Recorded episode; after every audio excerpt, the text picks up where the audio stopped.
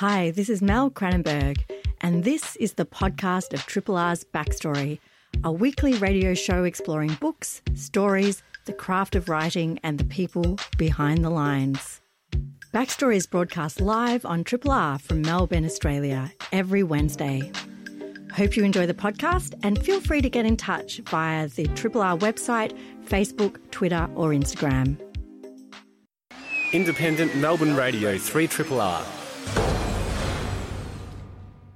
On today's show, a Redfern house of middle-class, nearly thirty-somethings, all grappling with a patchwork of insecure jobs, defining themselves as second-generation Australians, being part of gentrification while somehow feeling like outsiders.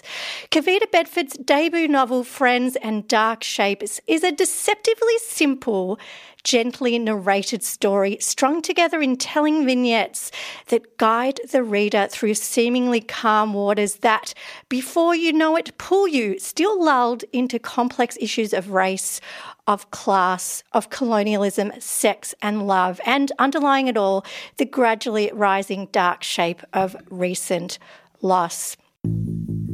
Triple R on F M, digital, online and via the app.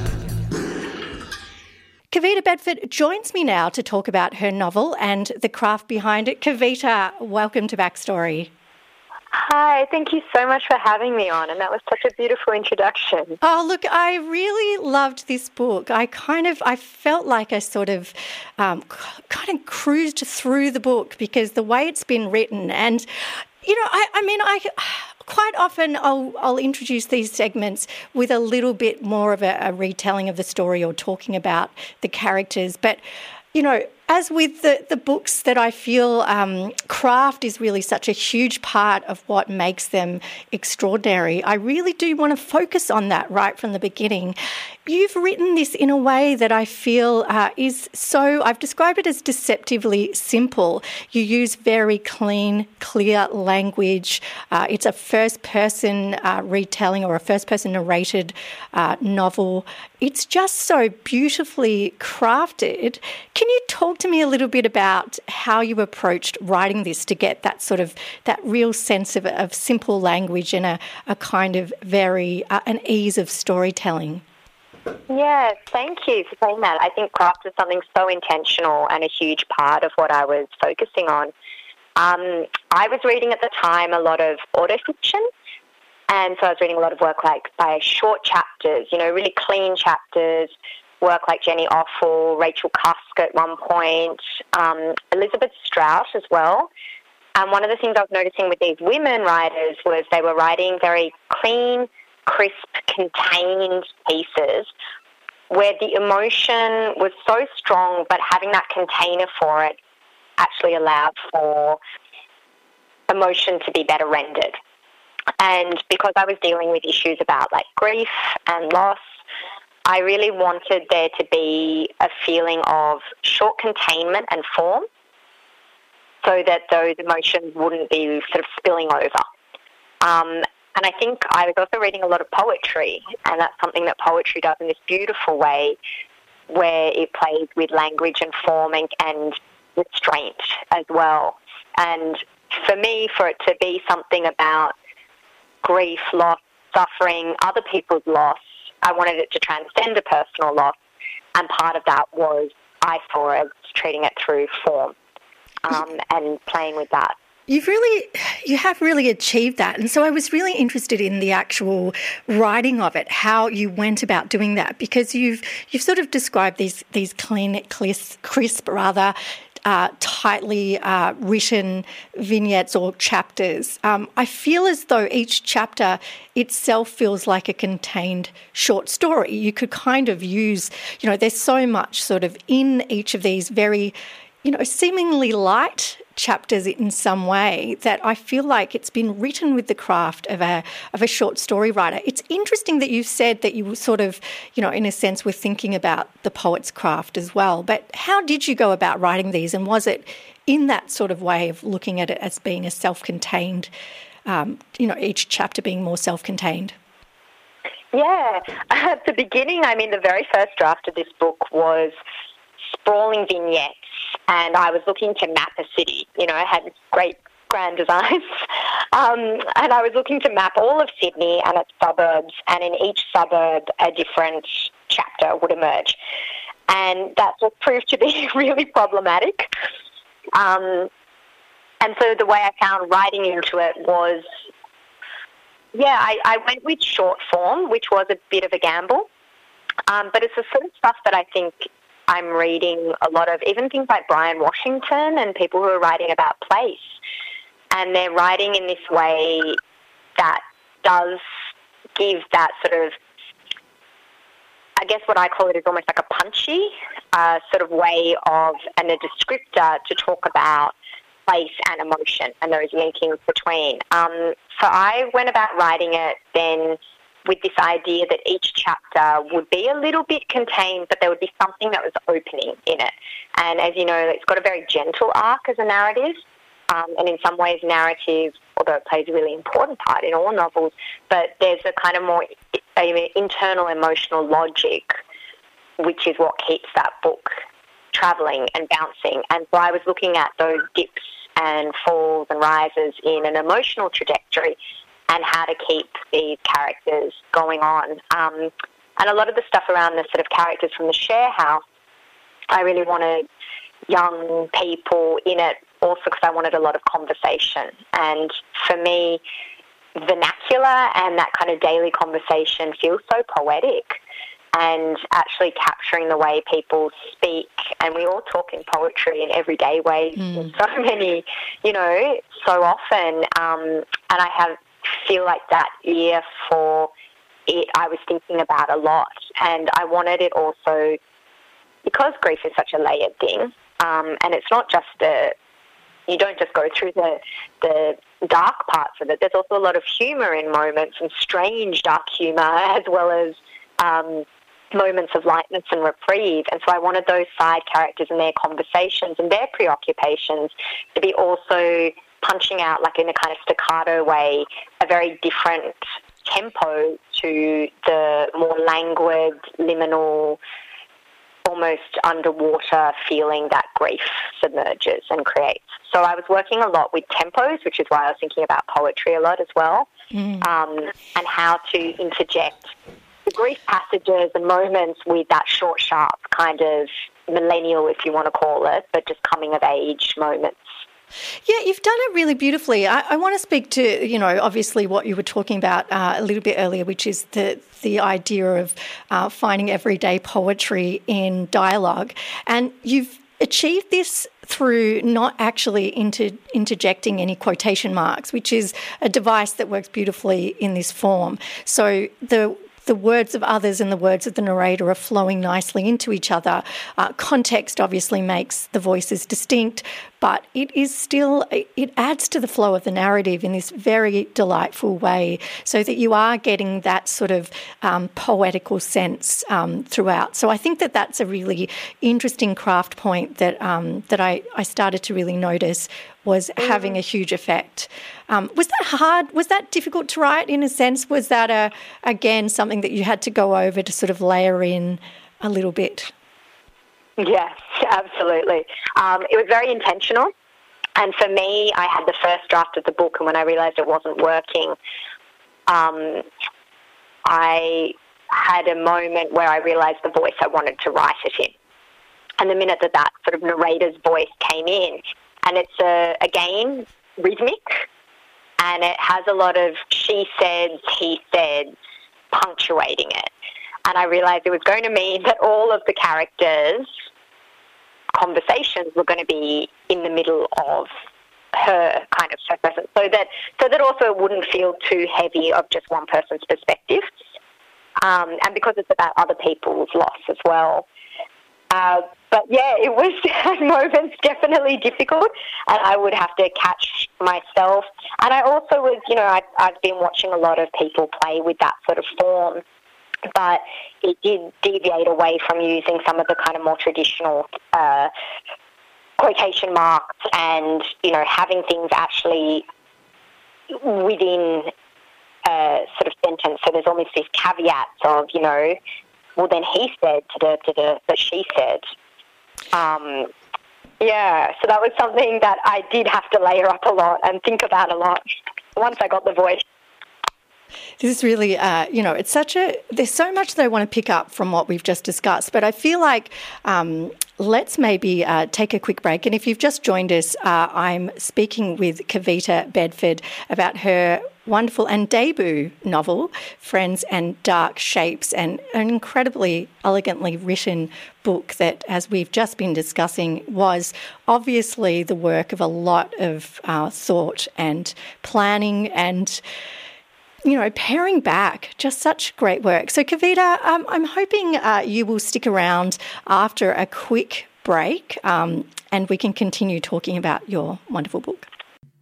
You're listening to a Triple R podcast. Discover more podcasts from Triple R exploring science, technology, food, books, social issues, politics and more. To listen, hit up the Triple R website or your favourite podcast platform. Kavita, I would love to pick up uh, where we were discussing um, some of the, the ways that you were, you know, delving into different aspects of, you know, in, in this quite gentle way um, of really quite powerful subjects. And you talked about the fact that you did use uh, a lot of humour in this book, as well as really, you know, having a great deal of emotion and covering some really, um, some really quite depthful issues. And there was one scene that I thought, you know, particularly sort of encapsulated this, and and it was uh, the scene where um, the main character is sort of in a a pharmacy, and the worker there is sort of just really dealing with what is very clearly um, microaggressions around race, and um, and the, the pair of characters both end up, you know, I think that the narrator just sort of says, people are weird, and then both of them sort of, you know, ease the tension by just You're laughing um, at the absurdity and awfulness of it. It was just one of those moments where I thought a lot of these, the tension of the underlying sort of examinations of, of casual racism, of, of more profound racism, of um, the way Sydney is becoming gentrified, of what that means for Aboriginal people in those areas, all of the things that have been kind of bubbling up suddenly uh, rear up to the surface. And like that that image that we started out with right at the top of the show um, of the Labrador, the dark shape under the water su- suddenly cresting and um, diffusing things, I felt like this was a similar moment. Can you talk about this? Because you are dealing with very complicated and deep issues in Australia, but in a way that, that you know, handles it so accessibly. Oh, thank you. It's really lovely to hear. Um, yeah, I think, you know, so much of what I was talking about was looking at a city that, like so many cities in the world, but that is changing before our eyes. Um, and, you know, we are living this sort of stage in history where through gentrification, and we're also choosing who gets to stay, who has to leave, who's allowed in. And it does feel like walking the streets, you know, in a single day, there are so many levels of loss and aggressions and feeling that someone else took something from you. Um, and I think there's so much, you know, I can understand what it feels like to lose something, and everyone is feeling this moment of loss, whatever it is, whether it's their home country that they've fled from, whether it's the housings that they feel they were either due or that they had to give up because of money, jobs, partners, lovers, for the younger generation in this, a future that they feel was somehow owed to them. And I really wanted to explore how in such a big city like Sydney, but it could be Melbourne, it could be New York, it could be London, um, how in such a big city there's so much disconnection and so much feeling of someone took something from me.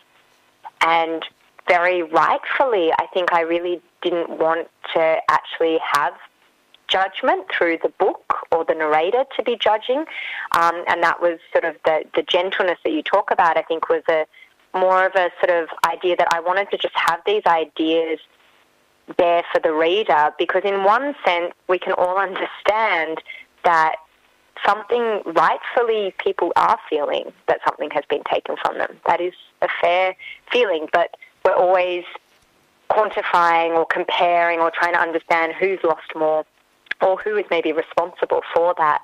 And these were things I wanted to explore through things like chemist workers, uh, Uber drivers, people that we meet on this day-to-day level um, in cities that we either don't have the time or the empathy to listen to, because we're all feeling it and we're all busy. And I think actually it was really strange, we've been talking about it a bit, like writing this or editing this in the last year with COVID, um, where everyone's been feeling that kind of disconnection again, and how do you actually reach across that and, you know, bridge that impasse of of loss, and, and is there anyone really to blame um, when we're talking about quite grand structural things as well? Um, so those were a lot of the ways that I wanted to explore it, but without it being didactic um, or journalistic or coming in an imposing way, because I think, you know, and the narrator says this at the moment, it feels like everyone's got an opinion, and it doesn't seem like adding another opinion to this is the answer. Well, I think, I mean, it does give this these uh, ideas space to breathe, which I think in a lot of ways puts the uh, impetus on the on the reader to make their own calls on those things, which is a really wonderful experience when you're reading fiction, that you're actually being presented with these scenarios and being asked to think about them, which I think is, you know, an incredible, um, you know, offering in a book. One way you do do this is a device that you use, and you did mention that you considered initially making this a sort of, um, you know, a classic love letter, I guess, to Sydney, really delving into each and every area, um, looking at it objectively, looking at it um, subjectively, trying to to give it its place in this book. Um, you haven't done that. You've you've obviously structured it very beautifully within within these vignettes, but you've used a device uh, of the central character being a freelance journalist who is going out and, and doing stories within different areas, so that it does fit very neatly into the plot to have these kind of, you know, zoom out um, observances of particular issues, particular areas, of the complexities of things that are going on. I really love this device. Was that kind of your your happy compromise with the initial idea and and where you finally ended up? Yeah, you're super perceptive. Absolutely. I needed a I needed the character to have a job that was going to take her to other places, um, and talking with people from those places. And I think one thing I really, one of the things I really wanted to explore was, um, you know, unlike Melbourne, in a lot of ways, there there's not a, such a vast amount of literature that explores different parts of Sydney. Um, I mean, there's obviously incredible stuff like Gail Jones, Patrick White, you know, uh, Melina Marchetta. Like, there's incredible books about Sydney, but there's not sort of stuff that treats the city as a subject as much, um, or rather I can count them on kind of, you know, one or two hands. Um, and so something I really wanted to do is, because it's quite a segregated city, city and, you know, we don't have the beautiful grid of you, um, we have this kind of sprawl, um, that in some ways people become quite areaist, and it, and it can lead to a sort of segregation where you kind of often sort of like you'll come from one side of the bridge or the other. And it is really hard to get across, or it is really hard during peak hour traffic to visit that friend. So even against one's will or intentions, um, things become a bit more pocketed. So I wanted the narrator to be exploring different parts and facets of Sydney.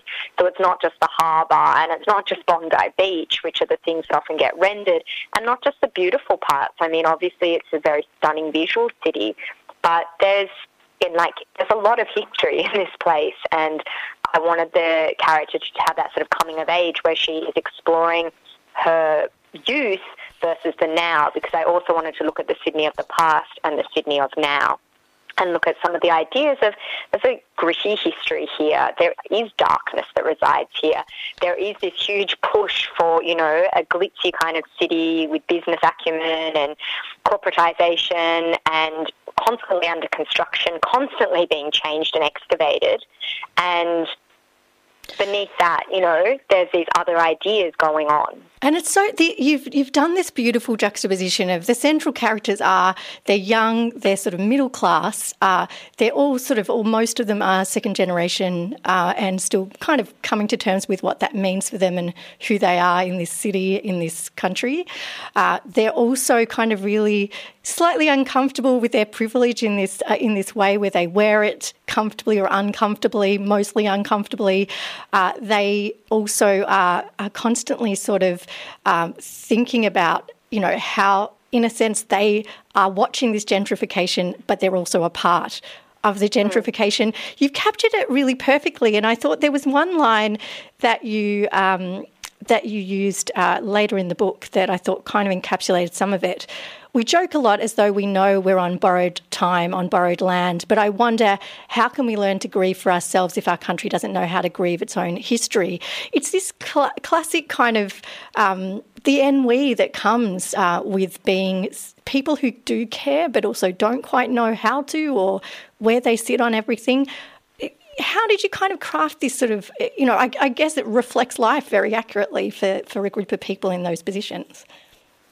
Yeah, and I think that is something that is so difficult, and with right now so much sort of call-out culture and so much need to have quick opinions on issues and be across such a diversity of topics, where there's where is this room for still grappling with something and still trying to work out how one actually feels or fits into it.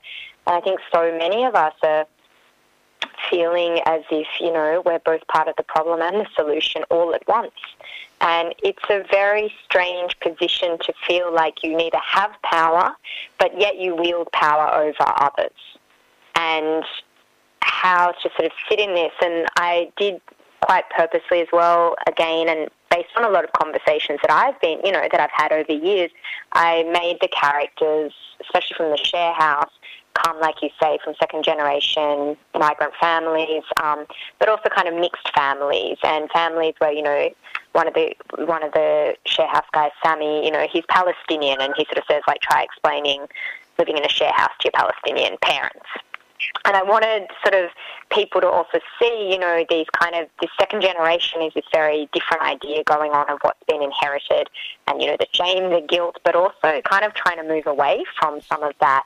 And part of a very modern Australian society and part of, you know, whether it's hipster culture, whether it's middle-class culture, completely imbued in it, yet because you kind of go home and have these family histories and ancestors and people who, you know, have given up so much for you to have this privilege and then to feel like you're in an area like Redfern where you're living in someone else's home and you've taken over their privilege. It's a huge complexity, and I think the ideas, you know, and none of it, they're all big issues in and of themselves, but this idea of, you know, understanding that this is Indigenous land first and foremost, and then the migrants and issues and people who are coming, and there are so many layers of people who keep coming to this country, and this coexistence and who's take again, I'm coming back to this, like what is a home and who's taking what from whom and who has fled from where and what are we trying to do? And I didn't want clear answers because there aren't none at the moment. Um, rather there is just, I think, beneath it a kind of quiet plea for some empathy and understanding and maybe listening and talking to people in your neighbourhood or in places more and actually hearing what they've gone through, I feel is a point of connection. Yes, it's beautifully put. Uh, if you've just joined us, you're listening to Backstory on Triple R. I'm Mel Cranenburgh, and I'm speaking with Kavita Bedford about her debut novel, Friends and Dark Shapes, a beautifully written book that covers a huge range of issues with a great lightness of touch. On that topic, and, and to talk about, uh, you know, I think one of the reasons I really loved this so much is that uh, you are, as you've said, comfortable sitting in the uncomfortable places, the liminal spaces. And there is uh, early on in the book um, one particular element of that where two of the characters are talking about um, being asked to write opinion pieces for a local paper that have somewhat ambiguous, ambiguously sort of uh, insinuated that they want pieces from them because they're both brown women. Um, and there's one sort of reflection that, you know, the categorisation of race um, is still very, you know, there's still such an uncomfortable relationship with it in Australia, and and quite often it's, it, you know, uh, this pair is sort of uh, cynically talking about how they'll profile one particular race over others. Um, and, uh, you know, at one point one of the characters observed, "You're half Indian, half Anglo. No one has time for that unless it's some cute BuzzFeed piece about being ethnically ambiguous and being hit on by everyone." Like, they always choose one race to focus on when they feel swamped by Asians or Arabs, or, and for that matter, in time, anyone else disappears.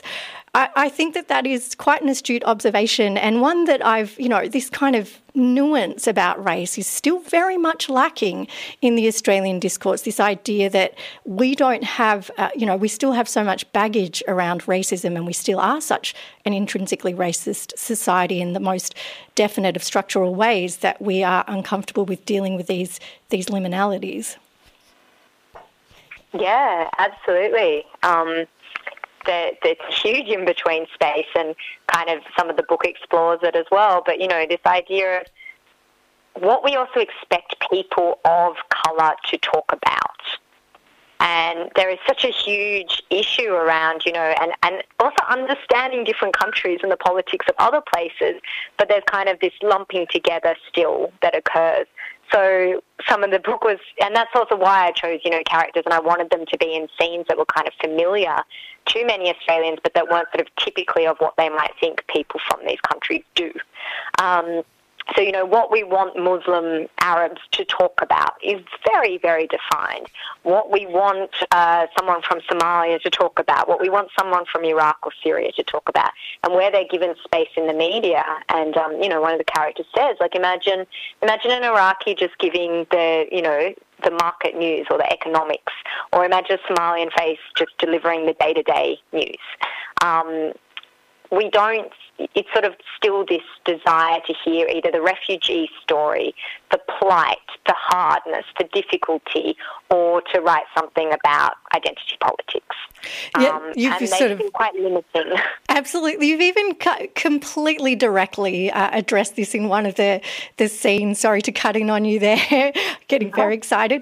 Um You know, where you've sort of talked, you know, the, the character has gone and interviewed uh, this incredible entrepreneur who has started her own clothing business um, and, uh, you know, um, is from Syria originally, or a Syrian uh, asylum seeker originally.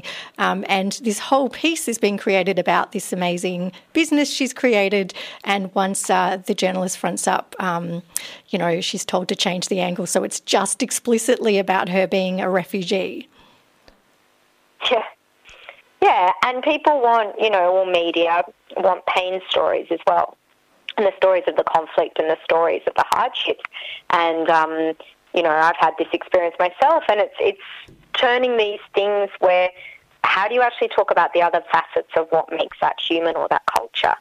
And that seems to be something where we still have a way to go to understand not just nuance, but also how fulfilling and whole and colourful and, and wonderful these places are. And often it feels like the discussions centre around anger or lack or scarcity or fear or fleeing. And it pigeonholes people who come from these places and who are often leading, you know, middle class, like the characters, these middle class lives that are actually quite affluent and where maybe individually haven't faced these issues. What what are you allowed to talk about and what aren't you? And I think that was so much of what I wanted to explore in the book through these different characters, was these ideas of permissions and ideas of silence. And that's where the grief comes in as well, because it's sort of these ideas of there are very clear things that we are allowed to talk about in this society, and there are very clear things that we do not talk about. Yeah, this the grief, and um, I was going to end to, to speak about this particular, this very powerful aspect of the book, because really uh, the metaphor of and and direct sort of um, covering, I guess, of a new loss. Uh, the central character has recently lost her father, and and the the sort of portions of grief gradually drift in more and more to the narrative, and before you know it, they're occupying almost half of the space in a way that's both beautiful and, and heartbreaking. thing. Uh, it's really wonderfully woven, but it's always there. It is the dark shape primarily that is drifting beneath um, and poking its head up now and again, along with everyone else's sort of fears and um, and things that they don't want to talk about. Many things work with your metaphors. Uh, Can you talk about writing those elements? Because you did say that that was something, you know, that you, you worked quite hard on, learning how to integrate that into the narrative without overwhelming it. Yeah, that was a huge part, and decisions around, um, you know, like you sort of said, so much of this book exists in its discussion about liminal, ambiguous, in-between spaces, and that's completely the space that when you're grieving, you inhabit. You're kind of neither in the past nor in the future.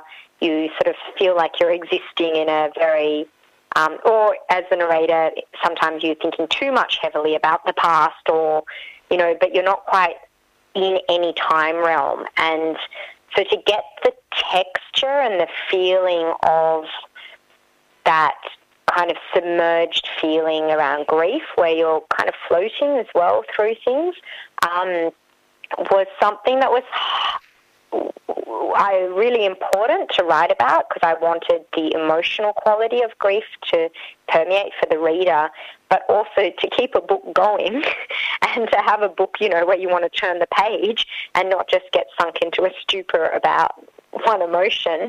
Um really needed these these characters, and it needed this arc of this one year in the share house, um, and it needed these other characters and their lives and what they're going through to kind of keep punching back in to the present. Um, so those were sort of decisions around emotion, texture, rhythm, and uh, the decision for sort of the first third of the book almost where the grief isn't really directly mentioned. Um, and it's sort of alluded to, but to actually then allow the character to drop into it, because I think so much of what happens when you're grieving is you do try to keep it at bay through avoidance or through, you know, just pushing, and you kind of think, I can just get through this loss. Um, and it almost takes that moment of really owning that discomfort and the hurt and what you've actually lost in the world, and, and mourning it and being okay with grieving it, um, which I wanted for the character, for the country, for, you know, for so many elements. Um, what does it mean to just stop and stop trying and striving and own that you've lost and that that's what you also have to deal with, and then how to rebuild? It's a beautiful note to leave this on, but I should say there is this book is it's really it's very gentle in how it brings you to these wonderful kind of realizations, or allows you to go through and, and feel that. You can drift along the surface of this book, enjoying the sharehouse dramas, light-hearted dramas in many ways that kind of hide the, the deeper kind of elements that are going on that gradually creep up on you. It's beautifully done. Uh, Kavita, um, it is a wonderful debut. I certainly debut. I certainly hope to see more from you. Thank you so much for joining me today on Backstory. Thank you so much, Mel. It was such a pleasure to be here and really enjoyable to talk with you about it. Thank you. Independently yours, Triple R. one oh two point seven.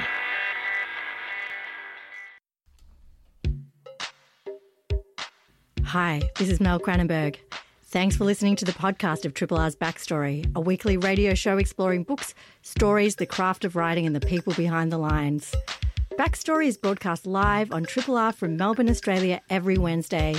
Hope you enjoyed the podcast, and feel free to get in touch with us via the Triple R website, Facebook, Instagram or Twitter.